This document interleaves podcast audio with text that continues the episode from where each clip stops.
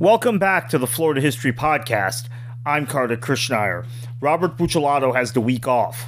We're going to continue our Women's History Month theme today, even though it's no longer Women's History Month, uh, to talk about Ruth Bryan Owen, who was the f- first woman elected to Congress from Florida, and just the second woman ever elected con- to Congress uh, from the South, and actually the first from a former Confederate state, right? Um, Alice Mary Robertson of Oklahoma was the first. And Owen became the first woman ever to serve on the House Committee on Foreign Affairs. She was also the first woman to get a uh, chief of mission uh, at the minister rank, and that was under Franklin Roosevelt. Now, she was the daughter of William Jennings Bryan, who is one of the most famous orators in American history, is one of the most decorated populists in American history, really the start of the progressive movement, great progressive and three time Democratic Party nominee for president. Now, again, I know it's now 2023, and when you say progressive, sometimes you think of things like race and uh, and and and and gun control and things like that. Yes, uh, much of the revisionist history that has taken place or revisionism about William Jennings Bryan says, oh well, he was actually a segregationist. Oh, he was actually a quote racist unquote whether he was or not i don't know yes he, he, he favored segregation as did most populists and progressives at that time actually the few people who were integrationists tended to be more conservative. Um, and there was a lot of things that we would consider now racially conservative or conservative on social issues that progressives and populists advocated for then. But they were economic progressives, they were economic populists. The corporations and the um, leading figures of the Gilded Ages, the the uh, J.P. Morgans, the um, the John D. Rockefellers, they had no greater fear than a William Jennings Bryan presidency. And so Bryan we associate with Nebraska, right? Um and we think of um, Bryan as this great orator of the plains, right? And this, the, you know, I, I will not be crucified on a cross of gold. What a many people forget is that at the end of his life, at the time that he he was the uh, attorney in the Scopes Monkey trial, famously. Uh, again, Bryan very religious. This is another reason why modern day progressives tend to reject um, calling him a progressive. But to me, he's as progressive as they come because uh, my my political orientation, uh, in terms of political ideology, uh, I'm very socially tolerant and and and, and uh, obviously we do a lot on this Florida history podcast about uh, themes in African American and Native American history. But I um my my orientation in political ideology is it's based on economics, and Bryan to me far left progressive in, on the scale of left to right, very far left in my opinion. Um, he'd moved to Coral Gables, um, or, or to the Miami area, I should say. Um, by the time the Scopes Monkey trial took place, he was a Florida resident and his daughter was also in uh, Florida, and she became a filmmaker.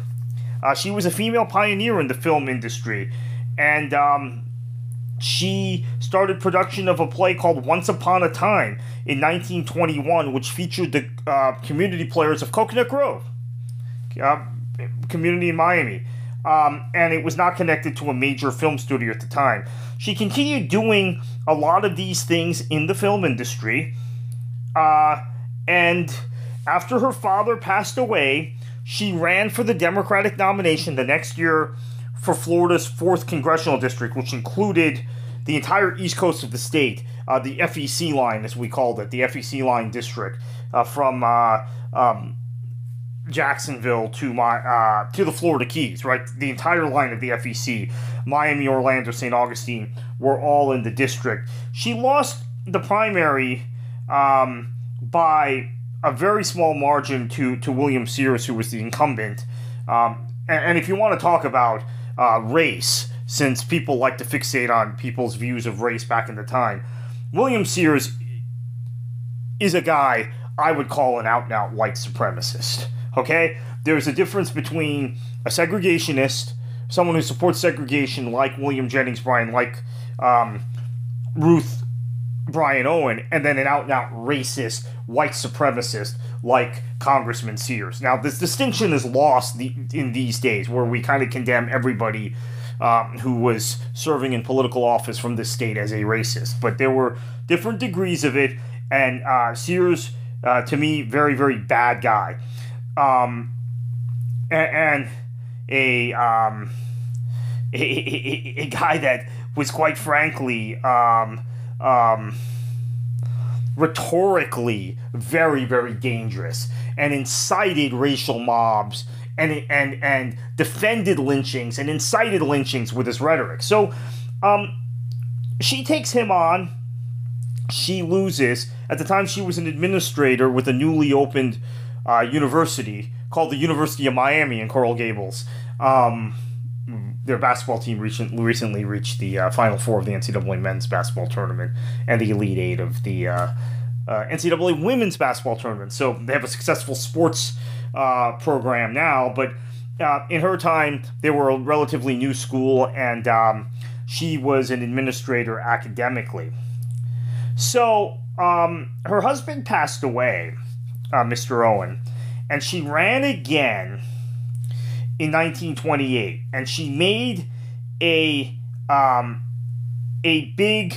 Uh, she made she became very very prominent because like her dad she was able to uh, with her oratory and with her work she was able to rally working class people to her and she played a significant role in the relief after the 1926 hurricane the great miami hurricane of 1926 which we've talked about a lot on this previous podcasts. So she's elected to congress in november 1928 she beats sears who again i say again there's a difference between a segregationist and an avowed violent white supremacist. Sears was about as bad as they got. He, he was on the same level as theodore bilbo and, and james k. Vardaman and, and, and some of these uh, pitchfork ben tillman some of these real um, demagogues and, and, and, and racist violent racists uh, in other states. So uh, she gets elected and so she, she, she gets sworn in the next year. Um, and she um, she was in a um, in a situation where um, she was then questioned. Again racism nativism is very uh, heavy. Her, her husband I, I forgot to mention this was british and so uh, he had passed away uh, and so there were people who said okay she's not really a citizen anymore she had lost her citizenship because she married um, an alien. But by the Cable Act, she could petition, uh, the Cable Act of 1922, she could petition to get her citizenship back. Um, and she made her case that men never got their citizenship stripped, only women did. She won uh, on the House floor. They voted for her. Um, and uh, she won again in 1930 in the Democratic primary um, against uh, DeWitt Dean, uh, who was from uh, Daytona Beach, who was an attorney. Um, and she served on the House Foreign Relations Committee, Foreign Affairs Committee at this time. And this was a, a, a time where isolationism was very, um, very strong. Remember, her father had been a pacifist. I should have mentioned. Uh, not only was her father the Democratic nominee for president three, three, three times, he finally sees a lot of his goals enacted by Woodrow Wilson, who gets elected president in 1912. William Jennings Bryan becomes Secretary of State, but he was a pacifist. He leaves the Wilson administration because of World War One. Bryan didn't believe in uh, in fighting wars, so uh, and he was against the uh, Spanish American War too. That that's why you saw um, his 1896 campaign, which he came so close to beating William McKinley, and uh, really got stopped by the um, the, the, the, the robber barons, if you will, and of the Gilded Age. But 1900, his vote share dropped because he had been uh, a pacifist, and, the U.S. had just won this great imperialist victory in the Spanish-American War, which is what it was. Was a war of imperialism, um, the Spanish-American War. I would have opposed that war as well. Um, if I had been around there. So Bryan loses in 1932 um, to uh, um, J. Mark Wilcox, who who uh, advocated the repeal of prohibition.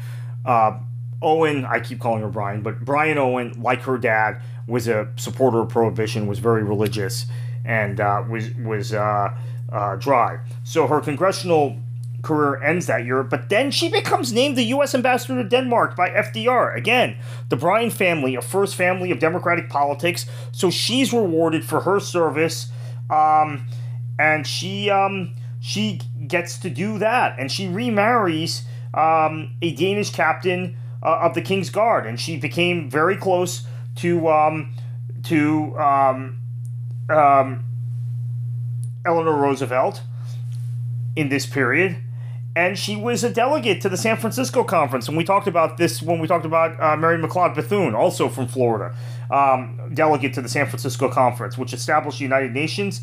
And she was an alternate delegate under Truman to the UN General Assembly. Um, so she passed away. She moved uh, to Denmark. Um, excuse me, she did not move to Denmark.